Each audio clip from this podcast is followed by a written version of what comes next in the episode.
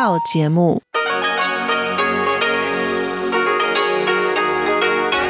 ที่นี่สถานีวิทยุเรดิโอไต้หวันอินเตอร์เนชั่นแนลกลับมาฟังขณ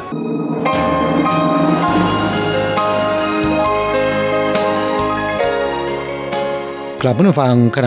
กำลังอยู่กับรายการภาคภาษาไทยเรดิโอไต้หวันอินเตอร์เนชั่นแนลหรือ อาร์ ที ไอ ออกกระจายเสียงจากกรุงไทเปไต้หวันสาธารณรัฐจีนเป็นประจำทุกวันนะครับนอกจากรับฟังทางเครื่องรับวิทยุได้แล้ว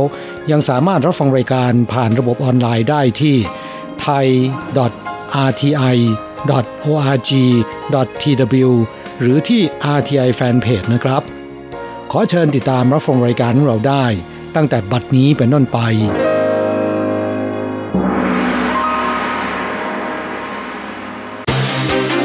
ลำดับแรกขอเชิญติดตามรับฟังข่าวประจำวันสวัสดีค่ะคุณผู้ฟัง อาร์ ที ไอ ที่เคารพทุกท่านขอต้อนรับเข้าสู่ช่วงของข่าวประจำวันจากสถานีวิทยุเรดิโอไต้หวันอินเตอร์เนชั่นแนลในวันพฤหัสบดีที่สิบแปดกุมภาพันธ์พุทธศักราชสองพันห้าร้อยหกสิบสี่ข่าวไต้หวันวันนี้มีดิฉันมณพรชัยวุฒิเป็นผู้รายงานค่ะมีรายละเอียดของข่าวที่น่าสนใจดังนี้หมู่เกาะเตี้ยวอีไทยเป็นดินแดนของไต้หวันกระทรวงการต่างประเทศขอให้ทุกฝ่ายยับยั้งชั่งใจ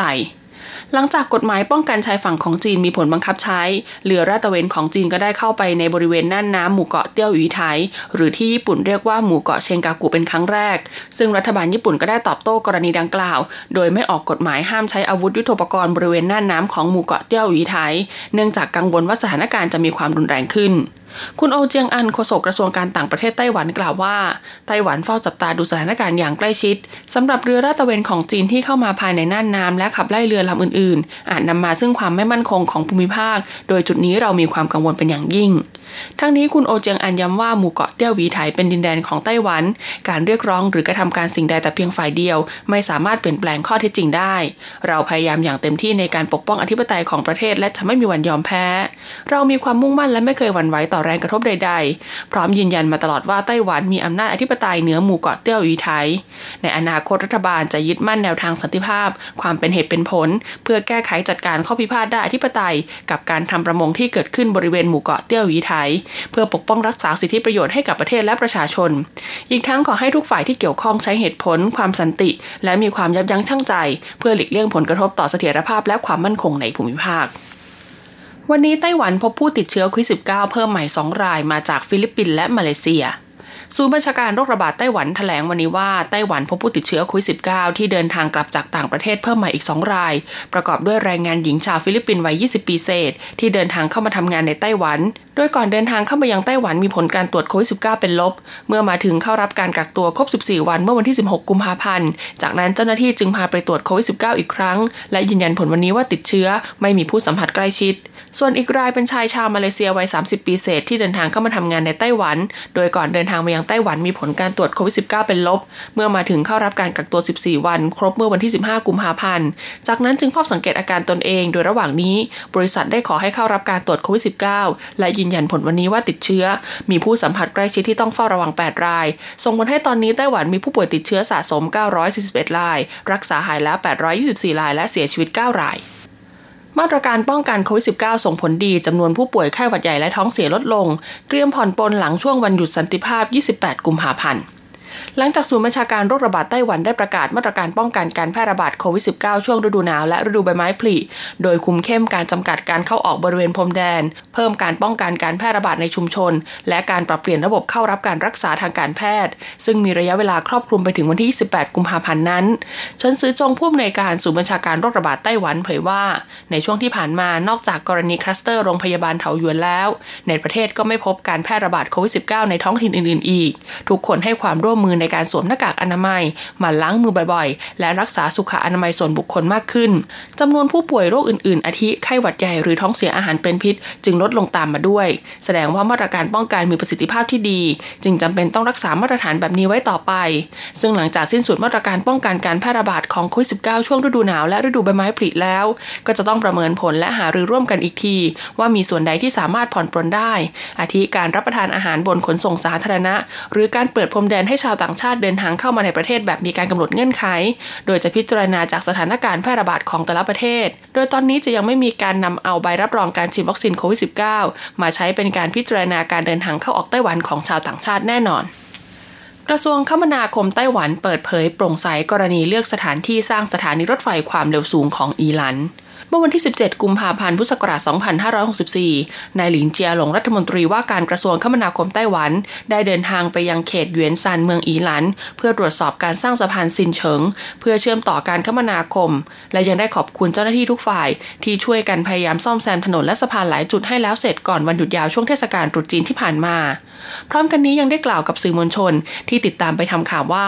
โครงการส่วนต่อขยายรถไฟฟ้าความเร็วสูงสายเหนือซึ่งจะสิ้นสุดที่เมืองอีหลันนั้นตอนนี้วางแผนครอบคลุมทุกภาคส่วนเรียบร้อยแล้วเหลือเพียงการประเมินผลกระทบด้านสิ่งแวดล้อมเท่านั้นสำหรับการเลือกสถานที่ตั้งสถานีรถไฟฟ้าความเร็วสูงของเมืองอีหลันตามแผนการที่วางไว้มีทั้งหมดสี่แบบให้เลือกประกอบด้วยซื่อเฉิงเขตเจียวซีเขตเมืองอีหลันเขตหลัวตงและเขตที่ทำการเทศบาลเมืองอีหลันโดยทางกระทรวงคมนาคมจะเปิดรับฟังความคิดเห็นของประชาชนทุกภาคส่วนด้วยความโปร่งใสเพื่อหวังให้เมืองอีหลันเกิดการพัฒนาอย่างยั่งยืนในระยะยาวและก่อให้เกิดประโยชน์สูงสุดเพราะฉะนั้นการเลือกสถานีรถไฟความเร็วสูงของอีหลันจึงเป็นสิ่งที่มีความสำคัญอย่างยิ่ง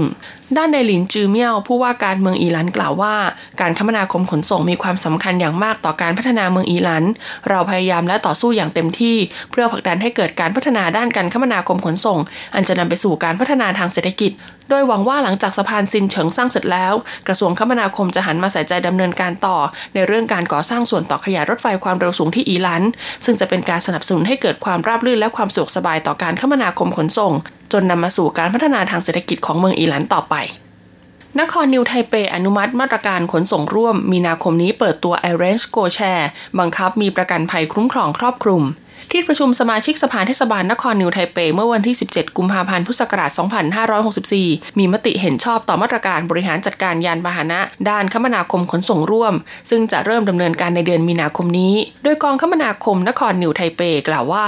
ผู้ประกอบการในธุรกิจนี้จะต้องยื่นเรื่องการทำประกันภัยหรือแผนประกันภัยที่ครอบคลุมการรับผิดชอบต่อยานพาหนะผู้ขับขี่และบุคคลที่สามกรณีเกิดอุบัติเหตุหรือได้รับบาดเจ็บเสียหายซึ่งจะเป็นการปกป้องคุ้มครองสิทธิให้กับผู้บริโภคและเพื่อหลีกเลี่ยงไม่ให้รถของบริการคมนาคมขนส่งร่วมใช้ที่จอดรถริมถนนจนส่งผลกระทบต่อสิทธิการจอดรถของประชาชนผู้ประกอบการจึงต้องรอให้ได้รับอนุมัติก่อนเท่านั้นจึงจะสามารถให้บริการในเขตพื้นที่ดังกล่าวได้และจะใช้กระบวนการจัดระเบียบแบบเดียวกับกรุงไทเปคือรถบริการคมนาคมขนส่งร่วมจะไม่สามารถจอดแช่ไว้ในจุดเดียวกันได้นานเกินกว่าเจ็ดสิบสองชั่วโมงและหากผู้ประกอบการไม่ปฏิบัติตามกฎระเบียบที่ได้รับอนุญาตมีการลงทุนขยายจำนวนยานพาหนะมากกว่าที่ยื่นขอไว้โดยพละการหรือไม่ทำการซ่อมบำรุงยานพาหนะภายในระยะเวลาที่กำหนดจนกระทั่งได้รับการแจ้งเตือนจากเจ้าหน้าที่แล้วก็ยังไม่แก้ไขจะต้องถูกเพิกถอนใบอนุญาตเป็นเวลาอย่างน้อยหนึ่งปีทันทีทั้งนี้เพื่อความปลอดภัยของประชาชนและสภาพแวดล้อมที่ดีของการจราจรบนท้องถนนนครนิวไทเปเผยว่าตั้งแต่ปีค.ศ.สองพันสิบเก้าจนถึงปัจจุบันนี้ไต้หวันมีรถของบริการคมนาคมขนส่งร่วมทั้งหมดสี่บริษัทได้แก่ ไอ เรนซ์ Mimo GoShare และ Movo โดยจนถึงช่วงสิ้นปีที่แล้วภายในนครนิวไทเปมีรถจักรยานยนต์ให้บริการ หนึ่งพันหกร้อยสี่สิบเจ็ด คันรถยนต์สองร้อยห้าสิบคันและจักรยานไฟฟ้าหนึ่งร้อยแปดสิบคันคิงบัสพาชมดอกซากุระที่อูหลิงท่องเที่ยววันธรรมดาแจกฟรีหน้ากากอนามัยลายดอกซากุระดอกซากุระในฟาร์มอูหลิงผลิบานแล้วเหมาะสมอย่างยิ่งกับการเดินทางไปชมความงดงามของดอกซากุระแม้รอบวันเสาร์อาทิตย์จะถูกจองเต็มหมดแล้วแต่วันธรรมดายังคงมีที่ว่างให้ประชาชนสามารถเข้าไปจับจองตั๋วเพื่อเดินทางขึ้นไปชมดอกซากุระได้ซึ่งหากเดินทางในวันธรรมดาจะได้รับแจกหน้ากากอนามัยลายดอกซากุระด้วยรถบัสพิเศษของบริษัทคิงบัสสำหรับพาเที่ยวชมซากุระที่ฟาร์มอูหลิงจะมีให้บริการไปจนถึงวันที่หนึ่งมีนาคมพุทธศักราชสองพันห้าร้อยหกสิบสี่มีจุดขึ้นรถห้าแห่งประกอบด้วยสถานีรถบัสกรุงไทเปสถานีรถบัสที่ว่าการกรุงไทเปสถานีรถบัสอีหลันสถานีรถบัสหลัวตงและสถานีรถบัสซันซิงโดยเที่ยวเดินรถไปยังฟาร์มอูหลิงจะออกเดินทางตั้งแต่เวลา ตีห้าสามสิบ นาทีจนถึง เจ็ดนาฬิกาโดยเที่ยวรถเดินทางไปยังฟาร์มอูหลิงจะออกเดินทางตั้งแต่เวลา ห้านาฬิกาสามสิบ นาทีถึงเจ็ดนาฬิกาส่วนรถบัสจากอูหลิงกลับเข้ามายังกรุงไทเปกับเมืองอีหลันจะออกเดินทางเวลา สิบสามนาฬิกาสามสิบ นาทีถึง สิบห้านาฬิกามีราคาตั๋วตั้งแต่ห้าร้อยยี่สิบเหรียญไต้หวันถึงเจ็ดร้อยสามสิบเหรียญไต้หวันประชาชนที่สนใจสามารถซื้อตั๋วได้บริเวณเคาน์เตอร์ของบริษัท King Bus เว็บไซต์ Cook แอปพลิเคชัน Taipei Bus Station และตู้อัตโนมัติในร้านสะดวกซื้อ จบการรายงานข่าวไต้หวันสวัสดีค่ะ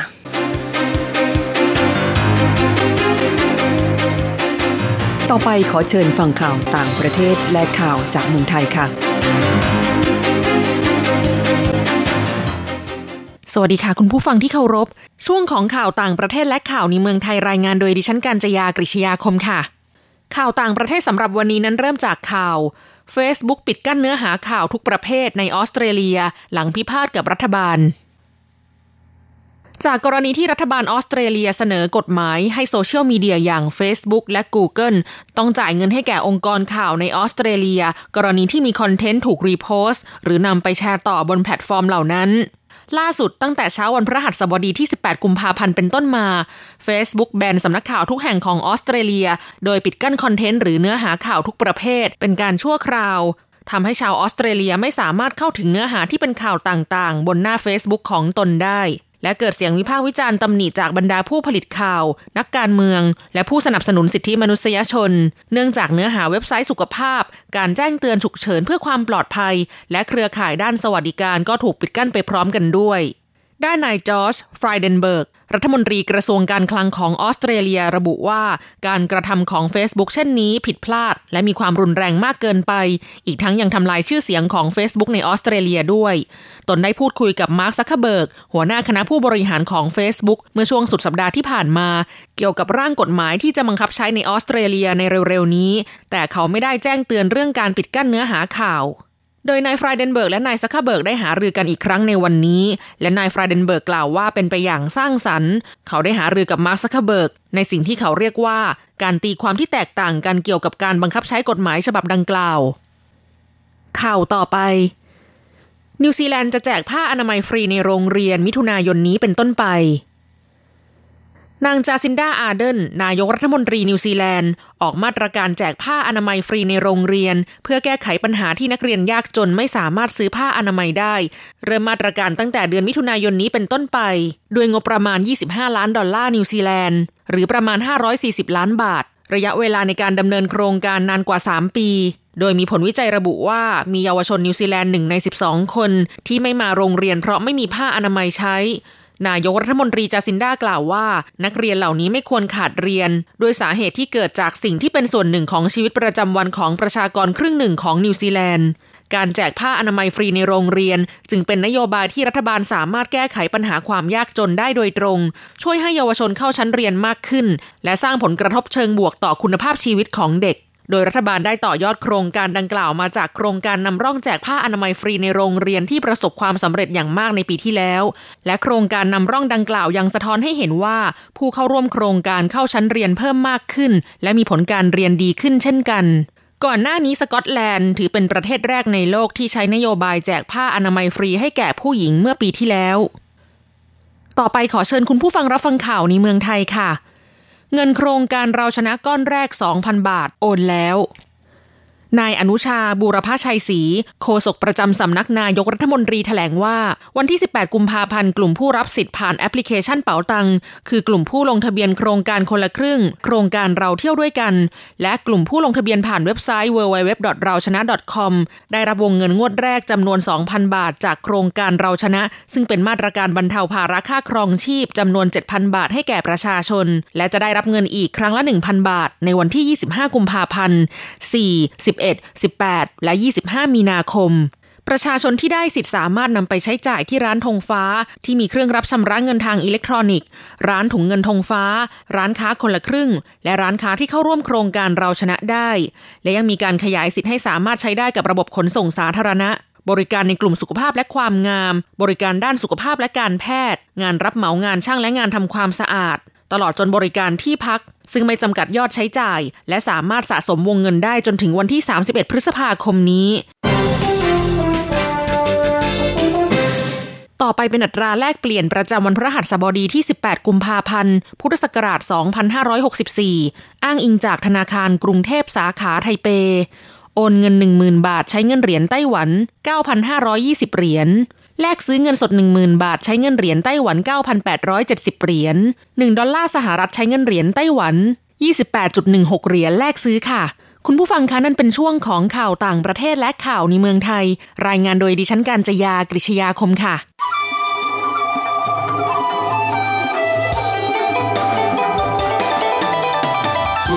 无限的爱向全世界传开，永恒的关怀来自台湾之音 อาร์ ที ไอ ครับคุณครับขณะนี้คุณกำลังติดตามรับฟังรายการภาคภาษาไทยจากสถานีวิทยุ อาร์ ที ไอ ซึ่งส่งกระจายเสียงจากกรุงไทเปไต้หวันสาธารณรัฐจีนอยู่นะครับและต่อไปนั้นขอเชิญคุณผู้ฟังติดตามรับฟังชีพจรเศรษฐกิจจากการจัดเสนอของกฤษณัยสายประภาส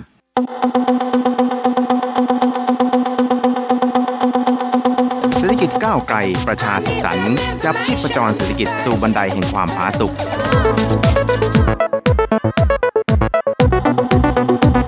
ร่วมจับชีพจรเศรษฐกิจกับกฤษณัยสายประภาส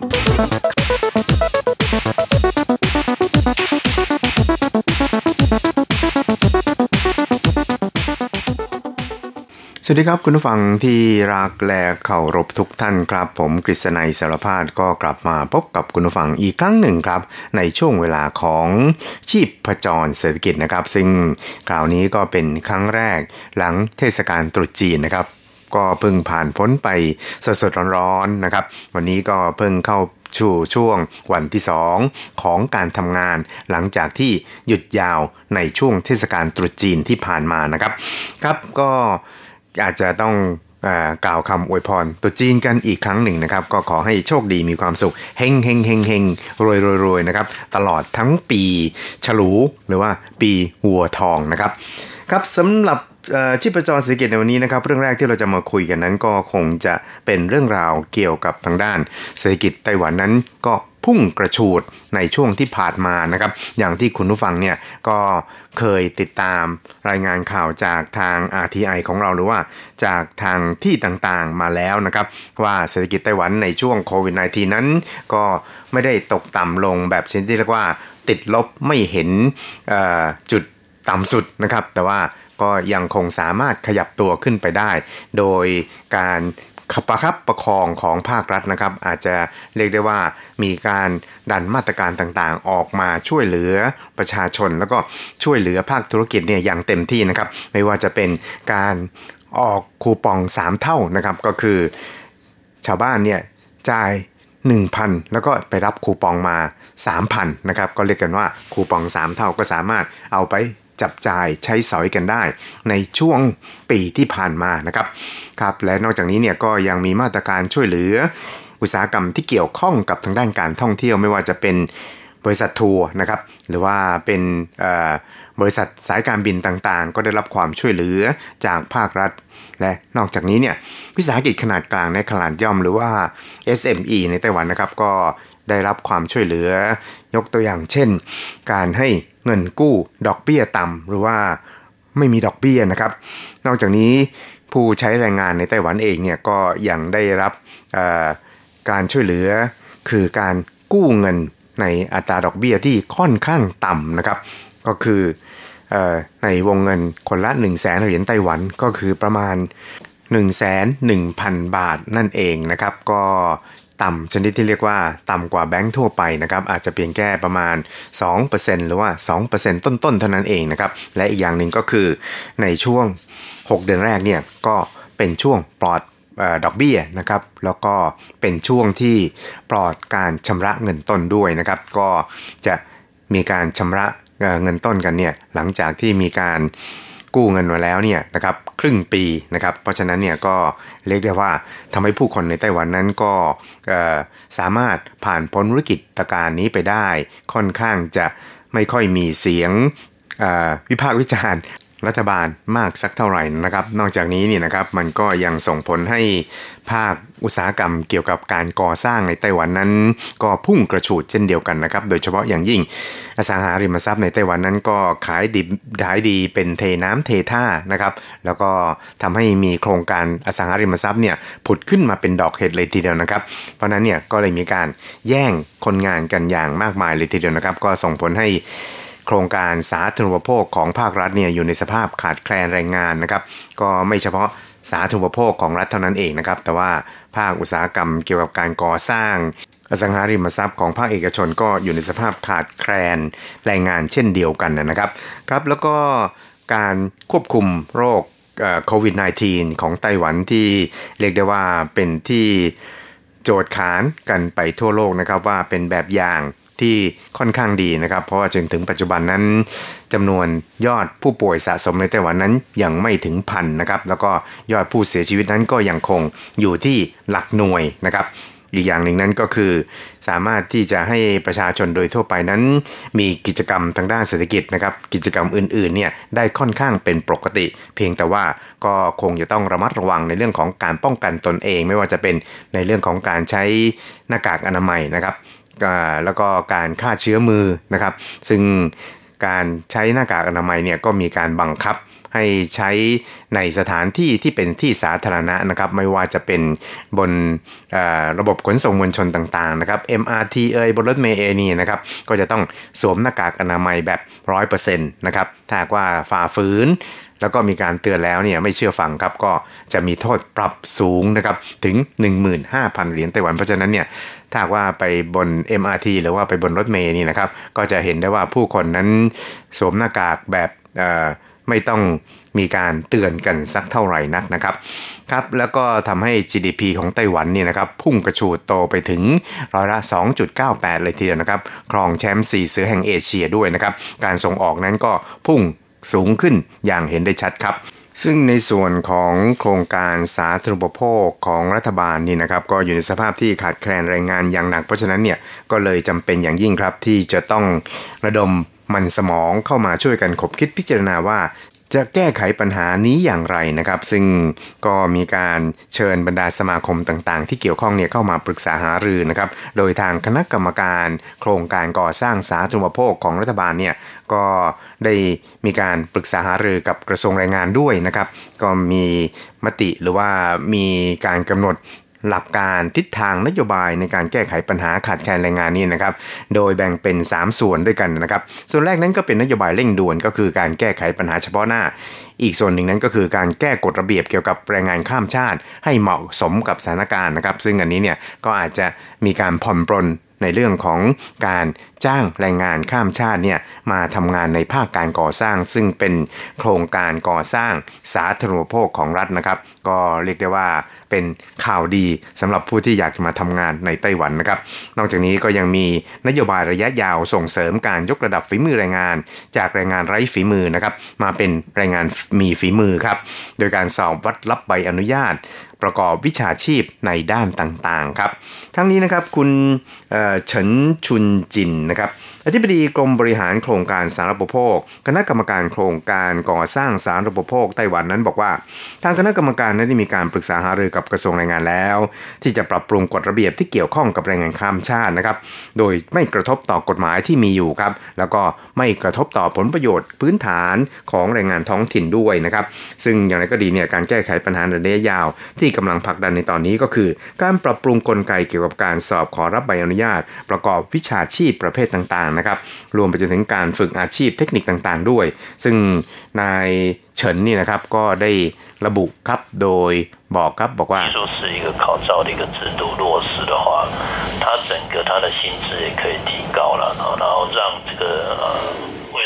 รับเขาก็บอกครับบอกว่าการฝึกอาชีพแล้วก็การสอบรับใบอนุญาตประกอบวิชาชีพนั้นก็เป็นหน้าที่ของกระทรวงแรงงานก็เพื่อให้แรงงานนี่นะครับมีโอกาสยกระดับฝีมือให้สูงขึ้นเมื่อมีใบอนุญาตประกอบวิชาชีพแล้วนี่นะครับฐานะแล้วก็ค่าแรงเนี่ยก็จะสูงขึ้นตามไปด้วยก็จะส่งผลให้มีแรงงานที่เป็นเอ่อเยาวชนนะครับหรือว่าเป็นคนรุ่นใหม่นี่นะครับก็ยินดีที่จะเข้าสู่ตลาดแรงงานในส่วนนี้นั่นเองครับ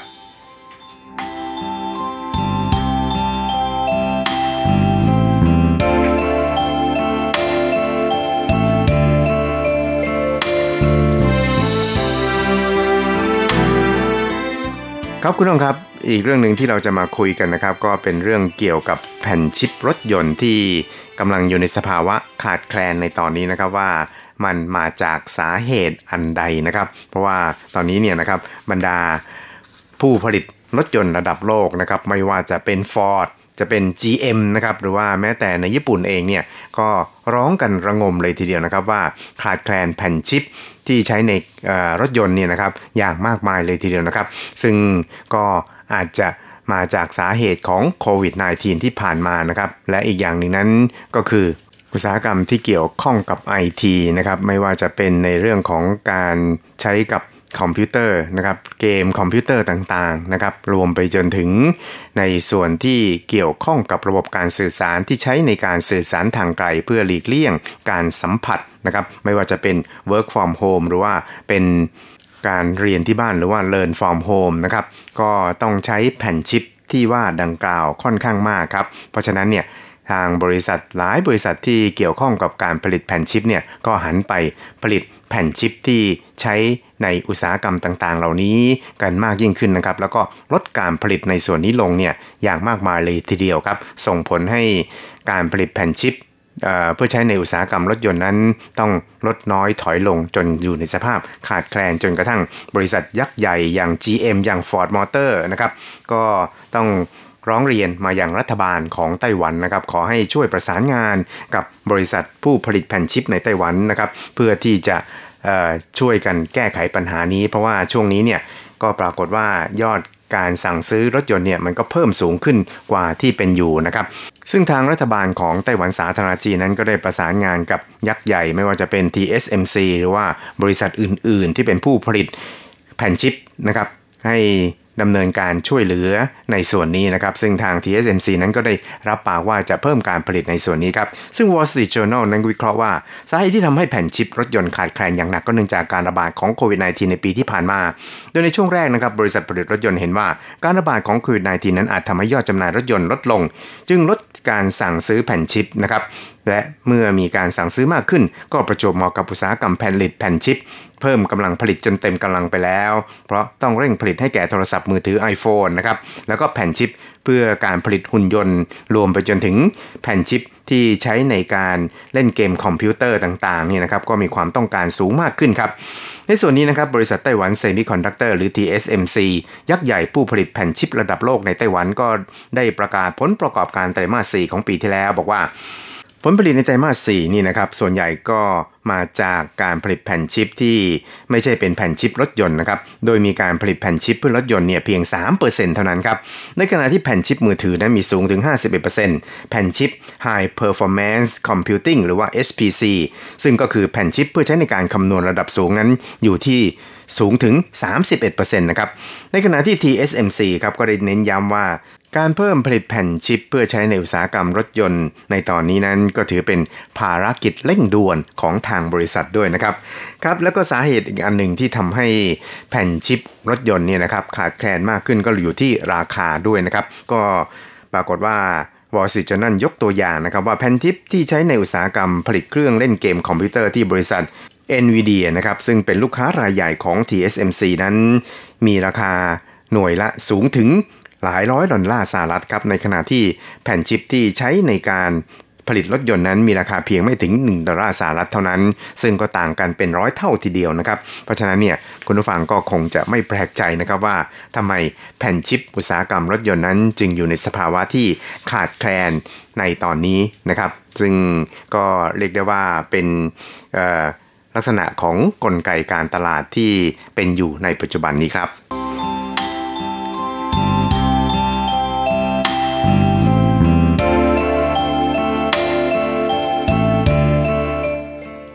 ขอบคุณครับเวลาของชีพจรเศรษฐกิจในวันนี้ก็หมดลงแต่เพียงเท่านี้นะครับเราจะกลับมาพบกันใหม่ในสัปดาห์หน้าสวัสดีครับ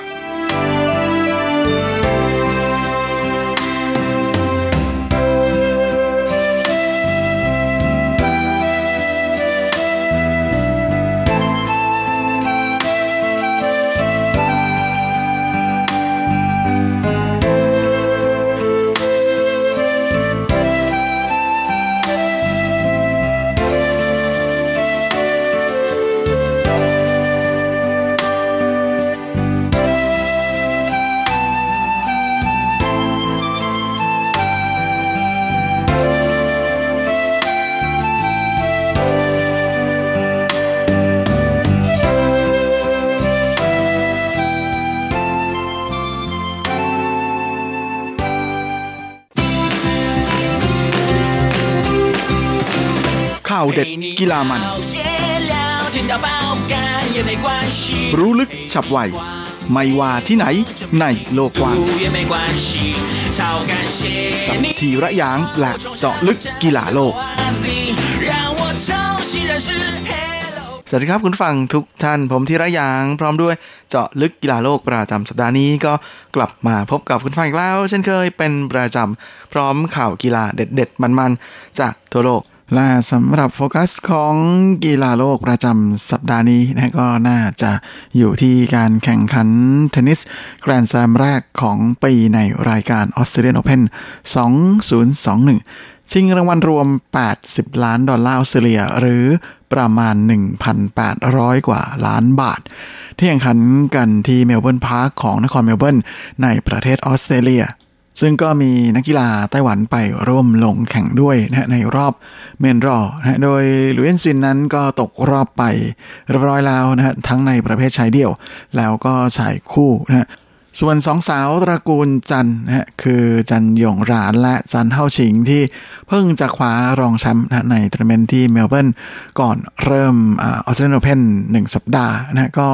มาร่วมลงแข่งโดยเช่นกันนะโดยพวกเธอนั้นลงในประเภทหญิงคู่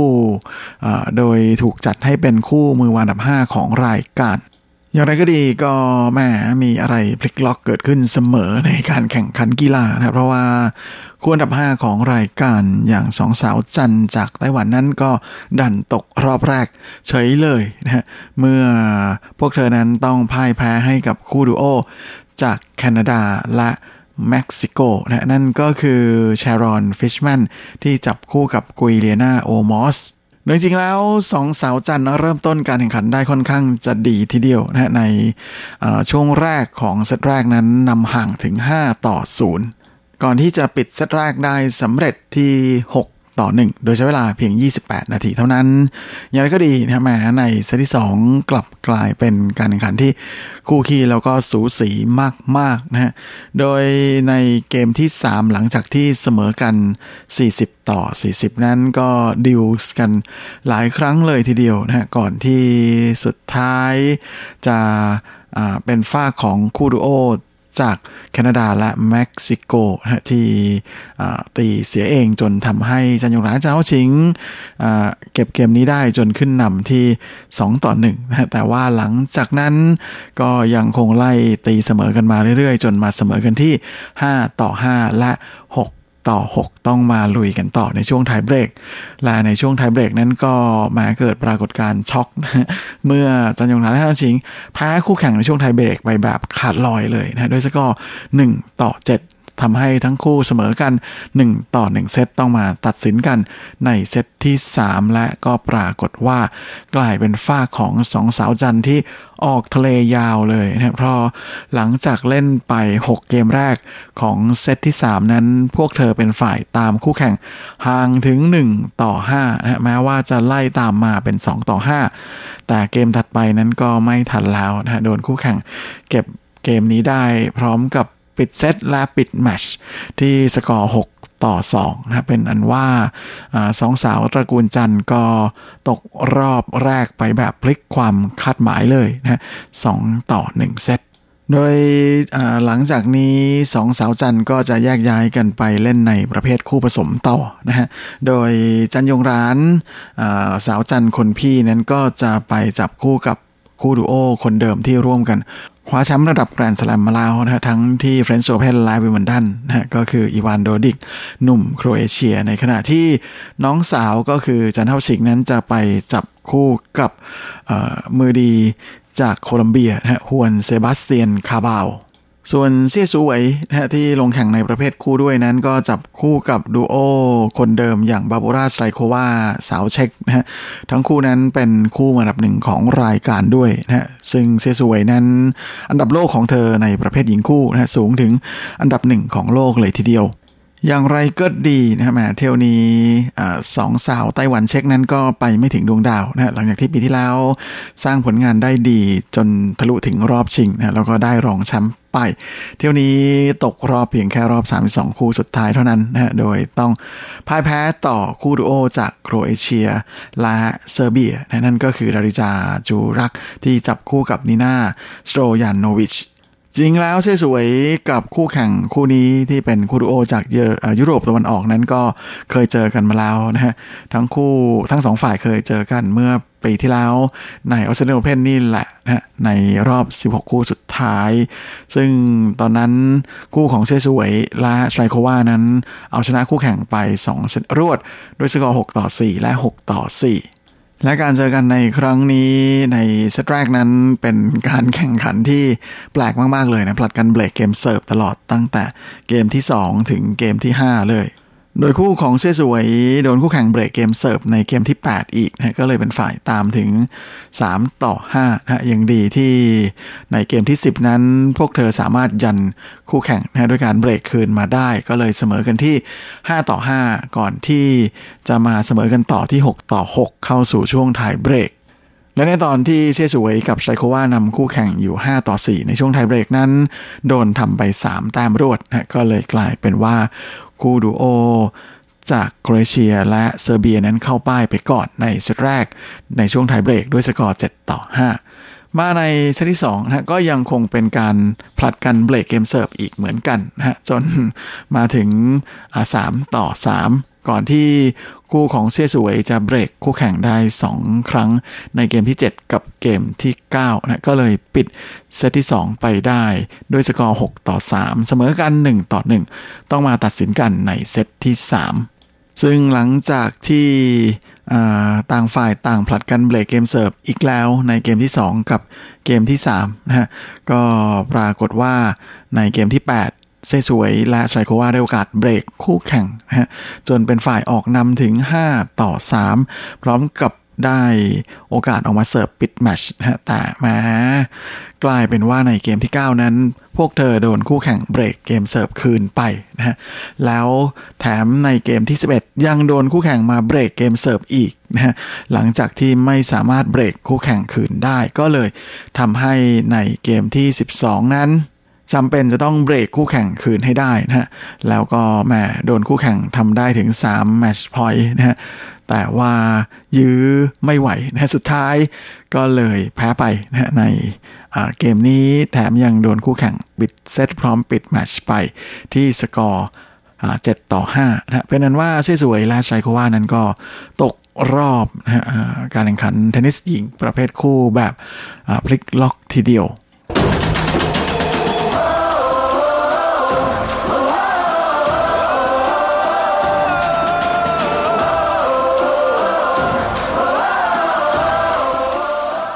จริงๆก็ไม่น่าแปลกใจนะที่เชยสวยเธอจะแพ้คู่แข่งเพราะว่าเป็นการแข่งขันแมตช์ที่ห้าของเธอในรอบหกวันนะเพราะปีนี้ผลงานของเธอในประเภทเดี่ยวนั้นดีมากๆแบบพลิกความคาดหมายเลยทีเดียวเพราะว่าในปีนี้เธอสามารถทะลุเข้าถึงรอบแปดคนสุดท้ายของการแข่งขันประเภทเดี่ยวได้สำเร็จ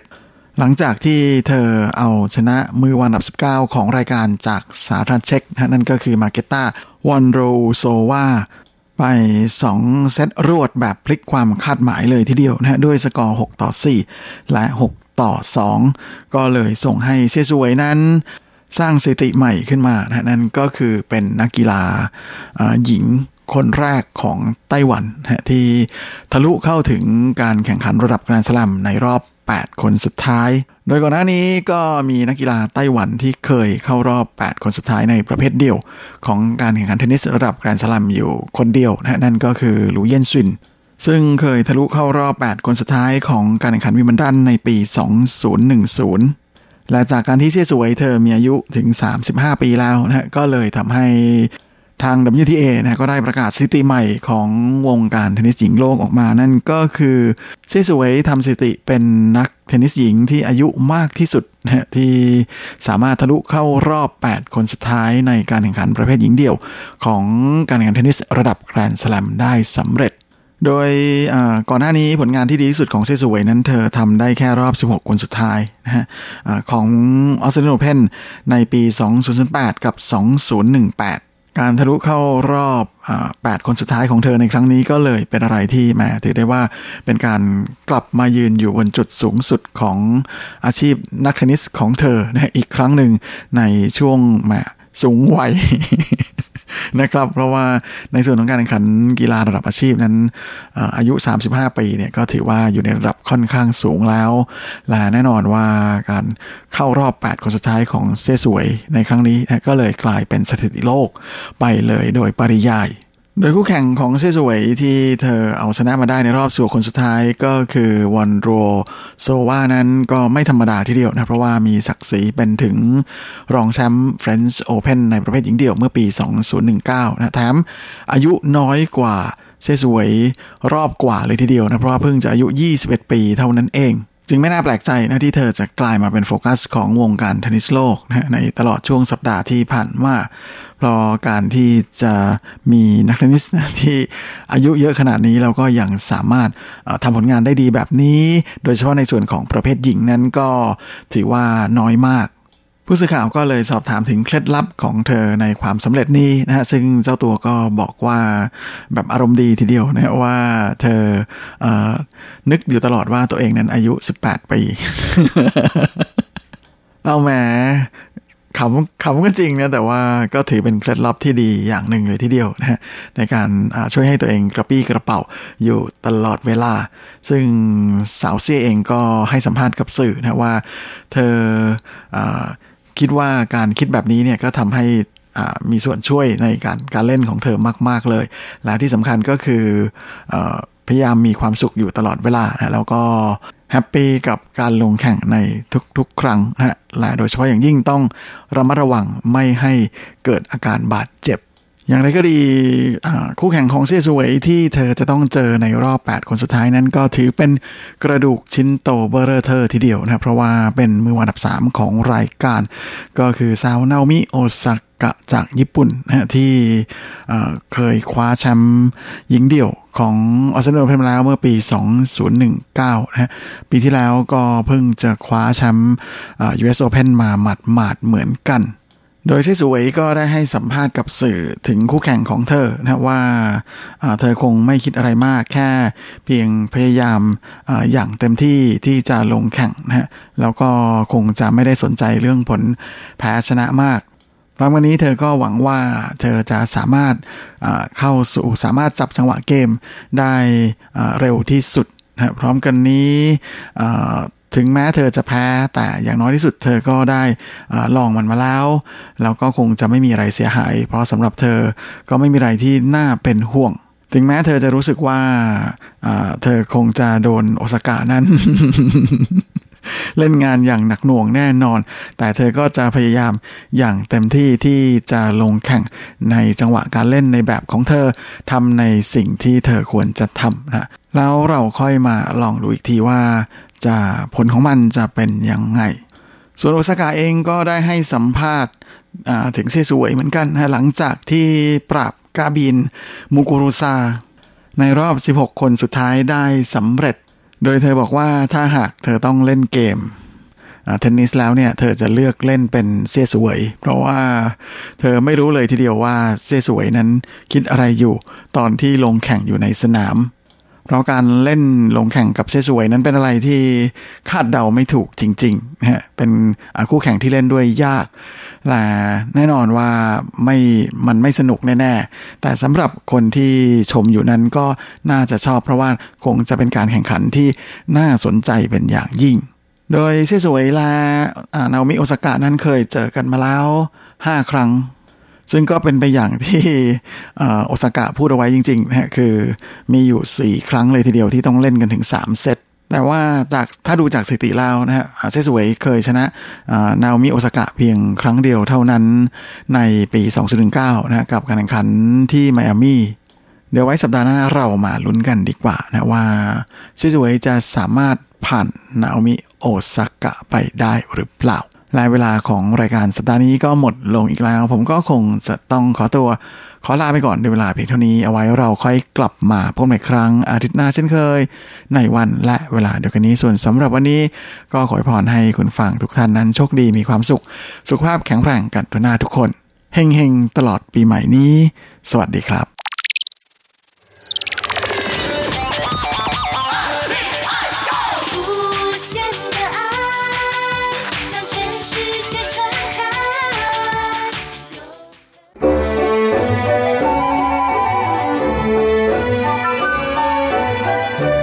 ม่ว่าคุณจะชอบทาน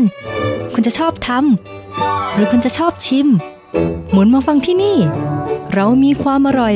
พร้อมเสิร์ฟให้คุณทุกสัปดาห์กับรายการเลาะรั้วครัวไต้หวันดำเนินรายการโดยดีเจยุ้ยมณพรชัยวุฒิ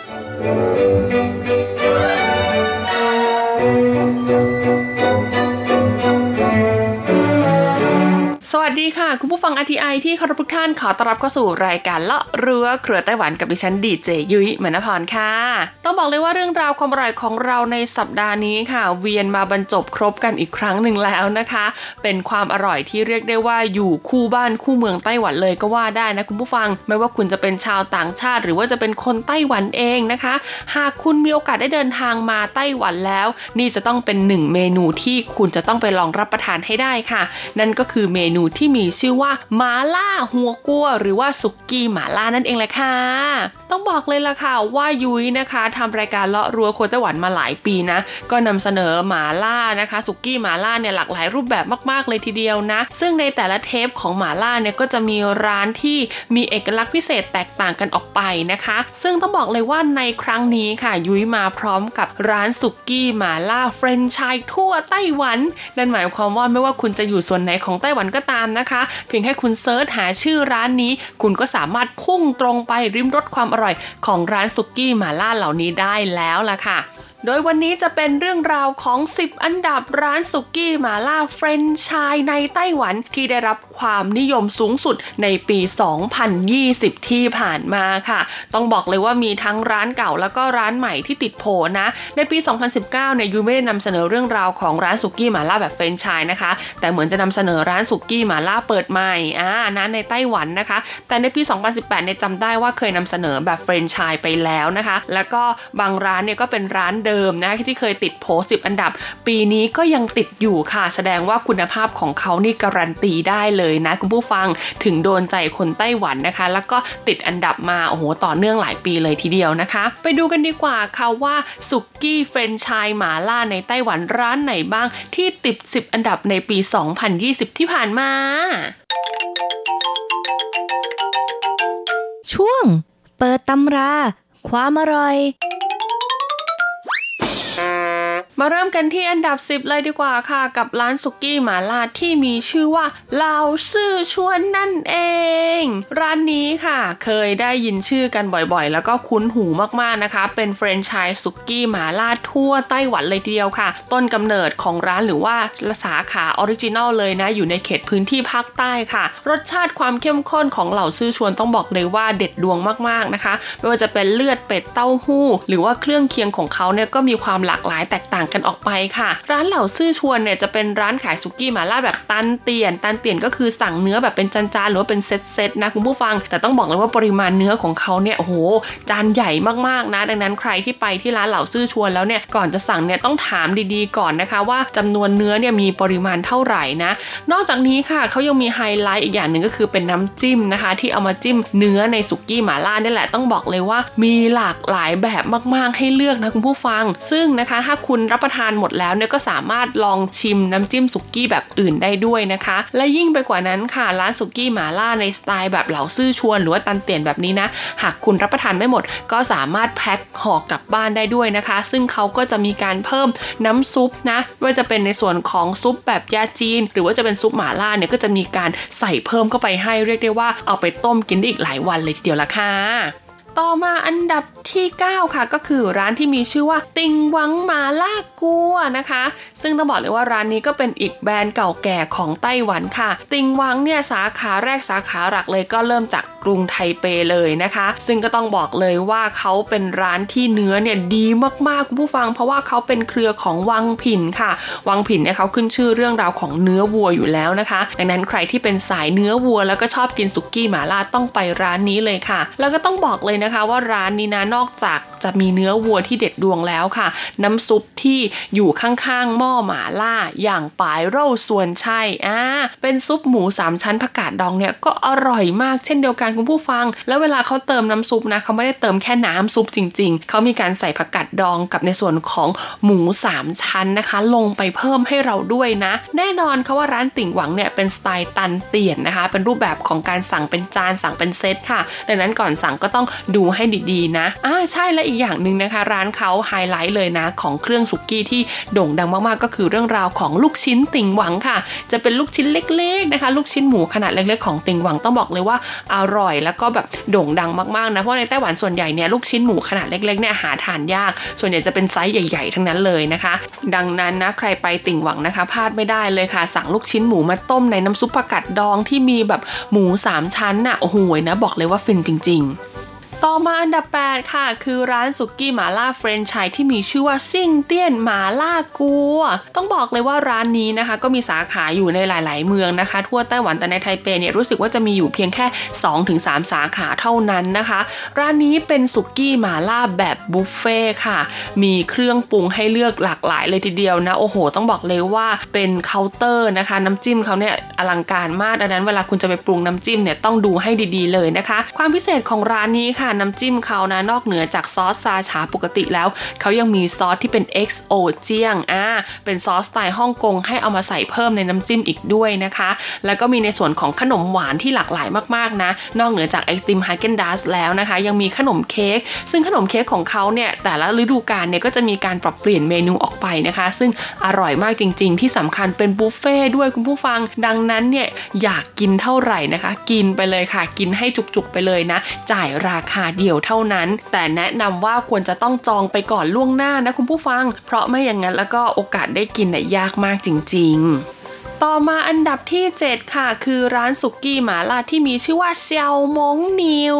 ต้องบอกเลยว่าร้านนี้ค่ะเป็นสุกี้หม่าล่าสไตล์มองโกนะคะเขามีโลโก้มาสคอตร้านน่ารักมากๆเลยนะก็คือเป็นรูปน้องวัวนั่นเองค่ะมีทั้งแบบบุฟเฟ่แล้วก็แบบอาราคาร์ทให้เราเลือกนะคุณผู้ฟังซึ่งเซียวมงนิวเนี่ยบางสาขามีโซนที่เป็นปิ้งย่างด้วยอ่าดังนั้นใครที่มีเพื่อนนะคะไม่ชอบรับประทานหม่าล่าก็สามารถไปที่เซียวมงนิวได้นะก็เลือกโต๊ะที่มันเป็นสองเตาอ่าปิ้งย่างอันนึงแล้วก็ทานหม่าล่านะคะซึ่งต้องบอกเลยว่าซุปหม่าล่าสไตล์มองโกของเขาเนี่ยยุ้ยชอบนะรสชาติเนี่ยจะไม่ได้แบบชามากเหมือนสไตล์เสฉวนนะคะจะมีความกลมกล่อมเค็มหวานนะคะแล้วก็เผ็ดนิดหน่อยนะคะนอกจากนี้ค่ะด้วยความที่เขาเน้นเนื้อวัวเป็นหลักนะคะลักษณะเนื้อวัวของเขาที่มีให้เลือกเนี่ยต้องบอกเลยว่าเยอะมากๆนะน่าจะเกินกว่าสิบรายการด้วยกันนะคะส่วนน้ำซุปค่ะที่จะเอามารับประทานคู่กับน้ำซุปหม่าล่าเนี่ยเขาก็มีตัวเลือกเยอะกว่าร้านอื่นๆด้วยนะรู้สึกว่าจะมีมากกว่าห้ารสชาติเลยทีเดียวเอาเป็นว่าใครที่อยากรับประทานนะคะสุกี้หม่าล่าสไตล์มองโกอ่าแนะนำเลยว่าต้องไปที่ร้านเสี่ยวหมงเหนียวมาต่อกันที่อันดับหกเลยดีกว่าค่ะกับร้านสุกี้หม่าล่าที่มีชื่อว่าหม่าล่าต้องบอกเลยว่าร้านนี้เป็นร้านดังนะคะดังมากๆของไต้หวันค่ะถือว่าเป็นร้านเก่าแก่ไหมก็เก่าแก่นะเพราะว่าตั้งแต่ยุ้ยมาอยู่ไต้หวันเนี่ยก็จะเคยได้ยินชื่อร้านหม่าล่ามาตั้งแต่ตอนนั้นแล้วนะคะแล้วก็ต้องบอกเลยว่าปัจจุบันนี้ก็มีสาขาอยู่ทั่วไต้หวันเลยค่ะโลโก้ของร้านจะเป็นสีแดงนะคุณผู้ฟังราคาบุฟเฟ่ก็ถูกมากๆเลยค่ะเหมาะมากๆกับมนุษย์เงินเดือนอย่างเรานะคะเฉลี่ยแล้วอยู่ที่ประมาณหัวละห้าร้อยเหรียญถึงหกร้อยเหรียญไต้หวันเท่านั้นเองแถมยังมีไอติมไฮเกนดัสให้รับประทานด้วยนะไฮไลท์ของเขานะคะก็คือเคาน์เตอร์บาร์ค่ะไม่ว่าจะเป็นบาร์เครื่องดื่มบาร์ของหวานบาร์ผลไม้นะแล้วก็ยังมีเคาน์เตอร์ของเส้นบะหมี่อ่าเคาน์เตอร์น้ำจิ้มเคาน์เตอร์ไอศครีมนะคะที่โอ้โหตัวเลือกเยอะมากที่สำคัญราคาบุฟเฟ่แบบนี้โอ้โหรวมเครื่องดื่มแอลกอฮอล์อย่างเช่นแชมเปญไวน์แล้วก็เบียร์แล้วด้วยนะดังนั้นใครที่เป็นสายแบบว่าชอบดริงก์อ่าแล้วก็อยากจะรับประทานสุกี้หม่าล่าด้วยแนะนำว่าให้ไปที่ร้านหม่าล่าเลยนะคะแล้วก็ควรที่จะจองก่อนล่วงหน้าด้วยร้านหม่าล่านะคะถ้าเป็นในไทเปหรือว่าในไต้หวันเนี่ยจะมีอยู่สองแบบก็คือเป็นบุฟเฟ่ทั้งคู่แต่เป็นบุฟเฟ่ที่คุณจะต้องติ๊กใบรายการสั่งอ่าหรือว่าเป็นบุฟเฟ่ที่คุณไปคีบเองซึ่งราคาจะแตกต่างกันนะคะถ้าเป็นบุฟเฟ่ที่แบบคุณไปคีบอาหารสดเองอันนี้ราคาจะถูกหน่อยแต่ถ้าเป็นบุฟเฟ่ที่คุณจะต้องติ๊กสั่งในเมนูและพนักงานนำมาเสิร์ฟให้เนี่ยอันนี้จะแพงหน่อยนะคะ มาต่อกันที่อันดับห้าเลยดีกว่าค่ะกับร้านสุกี้หม่าล่าที่มีชื่อว่าเว่นติ่งหม่าล่ากัวหยางเซิงกัวนะคะแน่นอนค่ะชื่อนะเขาบอกว่ามีทั้งหม่าล่าหยางเซิงนั่นหมายความว่ามีซุปหม่าล่าแล้วก็ซุปแบบสมุนไพรอ่าให้เราได้เลือกรับประทานกันนะคะร้านนี้ค่ะเขามีไฮไลท์เป็นเนื้อที่จานใหญ่มากๆแล้วก็เนื้อเขาเนี่ยมีหลากหลายรูปแบบมากๆเลยทีเดียวนอกเหนือจากนี้ค่ะเขายังจำหน่ายเป็นแบบเซตนะคะแล้วก็ยังมีในส่วนของบุฟเฟ่ให้เราเลือกด้วยนะอยู่ที่ว่าเราอยากรับประทานแบบไหนนะคะแล้วก็อาหารทะเลของเขาคุณผู้ฟังโอ้ my god ถึงขั้นมี lobster หรือว่ากุ้งมังกรเนี่ยอยู่ในเซตบุฟเฟ่เลยทีเดียวนะดังนั้นใครที่เป็นสายชอบรับประทานสุกี้หม่าล่าและอยากทานทะเลด้วยก็แนะนำว่าให้ไปที่เว่นติ่งนี่แหละค่ะอีกหนึ่งไฮไลท์ของร้านนี้เลยนะคะก็คือเครื่องแต่งกายค่ะที่ทางร้านเนี่ยเขาจะมีชุดแบบเป็นเจ้านางอ่าเป็นชุดเสมือนแบบราชวงศ์จีนสมัยก่อนนะคะให้ลูกค้าเนี่ยได้สวมใส่แล้วก็ถ่ายรูปรับประทานอาหารกันด้วยนะเรียกได้ว่าบรรยากาศของร้านเนี่ยเหมือนหลุดเข้าไปในยุคของจินซีจักรพรรดิฮ่องเต้สมัยก่อนเลยก็ว่าได้มาต่อกันที่อันดับสี่เลยดีกว่าค่ะกับร้านที่มีชื่อว่าไหตีเล่าหัวกัวแน่นอนค่ะร้านนี้เป็นร้านดังมาจากเซี่ยงไฮ้นะคะสำหรับไหตีเล่านะเป็นสุกี้ชาบูหม่าล่าสี่หม้อด้วยกันค่ะนอกจากความอร่อยของสุกี้แล้วนะคะต้องบอกเลยว่าบริการของเขาก็ทุกระดับประทับใจจริงๆนะคะมีทั้งบริการห้องเลี้ยงเด็กนะคะห้องเพนเล็บมีการแสดงโชว์เปลี่ยนหน้ากากการแสดงโชว์ยืดเส้นบะหมี่อะไรอย่างนี้เยอะแยะมากเลยทีเดียวนะคะที่สำคัญเนื้อเขาก็มีหลากหลายด้วยนะแล้วก็ไหตีเราตอนนี้ก็ไปเปิดสาขาอยู่ที่เมืองไทยแล้วค่ะดังนั้นใครที่คิดถึงสุกี้หม่าล่าแล้วก็อย่าลืมไปรับประทานที่ไหตีเราได้เลยนะคะเขาได้ถึงอันดับสี่เลยนะคุณผู้ฟังต่อมาอันดับที่สามค่ะก็คือร้านซินหม่าล่านั่นเองต้องบอกเลยว่าร้านซินหม่าล่านะคะกับร้านหม่าล่าเนี่ยคือเครือเดียวกันค่ะแต่ซินหม่าล่าเนี่ยจะพรีเมียมกว่าเพราะว่าเนื้อวัวที่เขาใช้เนี่ยจะมีหลากหลายรูปแบบให้เราเลือกมากกว่าแล้วก็มีอาหารทะเลแบบพรีเมียมเสิร์ฟด้วยนะคะซึ่งราคาบุฟเฟ่เนี่ยก็จะสตาร์ทที่ประมาณเจ็ดร้อยกว่าเหรียญไต้หวันจนถึงแปดร้อยเหรียญไต้หวันนะคะนอกเหนือจากนี้ค่ะก็ยังมีในส่วนของเคาน์เตอร์บาร์ที่อลังการงานสร้างเหมือนเดิมนะแต่ว่าภายในร้านของหม่าล่าเนี่ยก็จะตกแต่งเป็นในสไตล์ที่โมเดิร์นแล้วก็ทันสมัยมากกว่านั่นเองมาต่อกันที่อันดับสองเลยดีกว่าค่ะเป็นสุกี้หม่าล่าสไตล์อาราคาร์ทนะคะที่เพิ่งเปิดใหม่เลยนะรู้สึกว่าน่าจะเปิดได้ประมาณปีหรือสองปีนี่แหละนะคะกับร้านชิงฮวาเฉียวร้านนี้ค่ะก็เป็นอีกหนึ่งร้านนะคะที่ยุ้ยบอกเลยว่าสุกี้หม่าล่าเขาอร่อยมากจริงๆคุณผู้ฟังเขาจะมีทั้งน้ำซุปที่เป็นอ่าผักกาดดองนะคะแล้วก็มีซุปหม่าล่าแล้วก็ยังมีอาหารเมนูแบบสไตล์เสฉวนนะคุณผู้ฟังให้เราได้เลือกรับประทานแล้วก็สั่งแยกออกมาอีกต่างหากด้วยนะร้านนี้เป็นแบบตันเตี่ยนค่ะก็คือว่าสั่งเป็นจานสั่งเป็นเซตนะคะมารับประทานแล้วก็หากรับประทานไม่หมดเนี่ยคุณก็สามารถหอบกลับไปบ้านได้นะคะแต่แนะนำว่าร้านนี้นะสำหรับใครที่กลัวการรับประทานของเผ็ดนะคะก็จะต้องระมัดระวังนิดนึงค่ะเพราะซุปหม่าล่าของเขาค่อนข้างเผ็ดแล้วก็ชาลิ้นจริงๆและสุดท้ายอันดับหนึ่งค่ะต้องบอกเลยว่าเขาครองอันดับหนึ่งมาหลายปีมากๆนะคะนั่นก็คือร้านที่มีชื่อว่าเจ้ออี้กัวหรือว่าวันฮอตพอตนั่นเองต้องบอกเลยเลยค่ะว่าร้านนี้นะคุณภาพของเขานะคะว่าจะเป็นเรื่องบริการอาหารนะคะต่างๆเนี่ยนะรวมถึงราคาเนี่ยต้องบอกเลยว่าคุ้มค่ามากๆเลยทีเดียวนะคะบรรยากาศของร้านก็คือดีมากๆรสชาติก็คือดีมากๆคือทุกอย่างดีหมดดังนั้นเนี่ยยุ้ยอ่ะไม่แปลกใจเลยนะทำไมเขาถึงได้อันดับหนึ่งนะคะซึ่งตั้งแต่ปีแรกที่เขาเริ่มได้อันดับหนึ่งของร้านสุกี้สไตล์เฟรนช์ไชในไต้หวันเนี่ยนะยุ้ยก็ได้ไปลองชิมมาเรียบร้อยแล้วนะคะแล้วก็ทุกครั้งที่ไปชิมเนี่ยก็รู้สึกประทับใจตลอดนะแล้วพอช่วงหลังเวลามีเพื่อนมาจากเมืองไทยนะคะอยากกินสุกี้หม่าล่าเนี่ยยุ้ยก็จะเลือกร้านเจ้ออี้กัวก่อนเลยนะคะซึ่งร้านนี้ค่ะนอกเหนือจากมีเนื้อวัวที่เป็นไฮไลท์เด็ดแล้วนะคะเขาก็ยังมีในส่วนของน้ำบ๊วยปั่นอ่าเป็นของหวานปิดท้ายให้กับลูกค้าด้วยนะคะคุณผู้ฟังแล้วก็หากใครรับประทานไม่หมดค่ะด้วยความที่ร้านเจ้ออี้กัวเนี่ยนะเป็นสุกี้หม่าล่าเฟรนช์ไชแบบตันเตียนอ่ะก็คือสั่งเป็นจานสั่งเป็นเซตนะคะดังนั้นก็สามารถหอบหิ้วกลับบ้านได้ด้วยนะคุณผู้ฟังนะและแน่นอนว่าน้ำซุปนะคะเขาก็มีแบบเติมใหม่ให้คุณหิ้วกลับไปบ้านต้มทานได้อีกหลายวันเลยทีเดียวละค่ะสำหรับวันนี้หมดเวลาของรายการเลาะรั้วครัวไต้หวันแล้วพบกันใหม่สัปดาห์หน้าสวัสดีค่ะ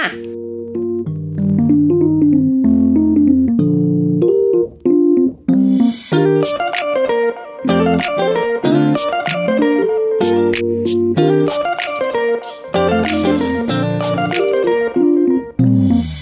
จะใจคนอยู่เป็นร้อยคนถูกใจเธออยู่นับพันช่วยไม่ได้ช่วยไม่ได้ช่วยไม่ได้ที่จะรวมฉันเธอรู้ดีในแบบของเธอแค่ได้เจอฉันก็เพลิดเพลินช่วยไม่ได้ช่วยไม่ได้ช่วยไม่ได้ที่ใครรุมรักเธอเอาฉันแค่ได้มองก็ตายแล้ว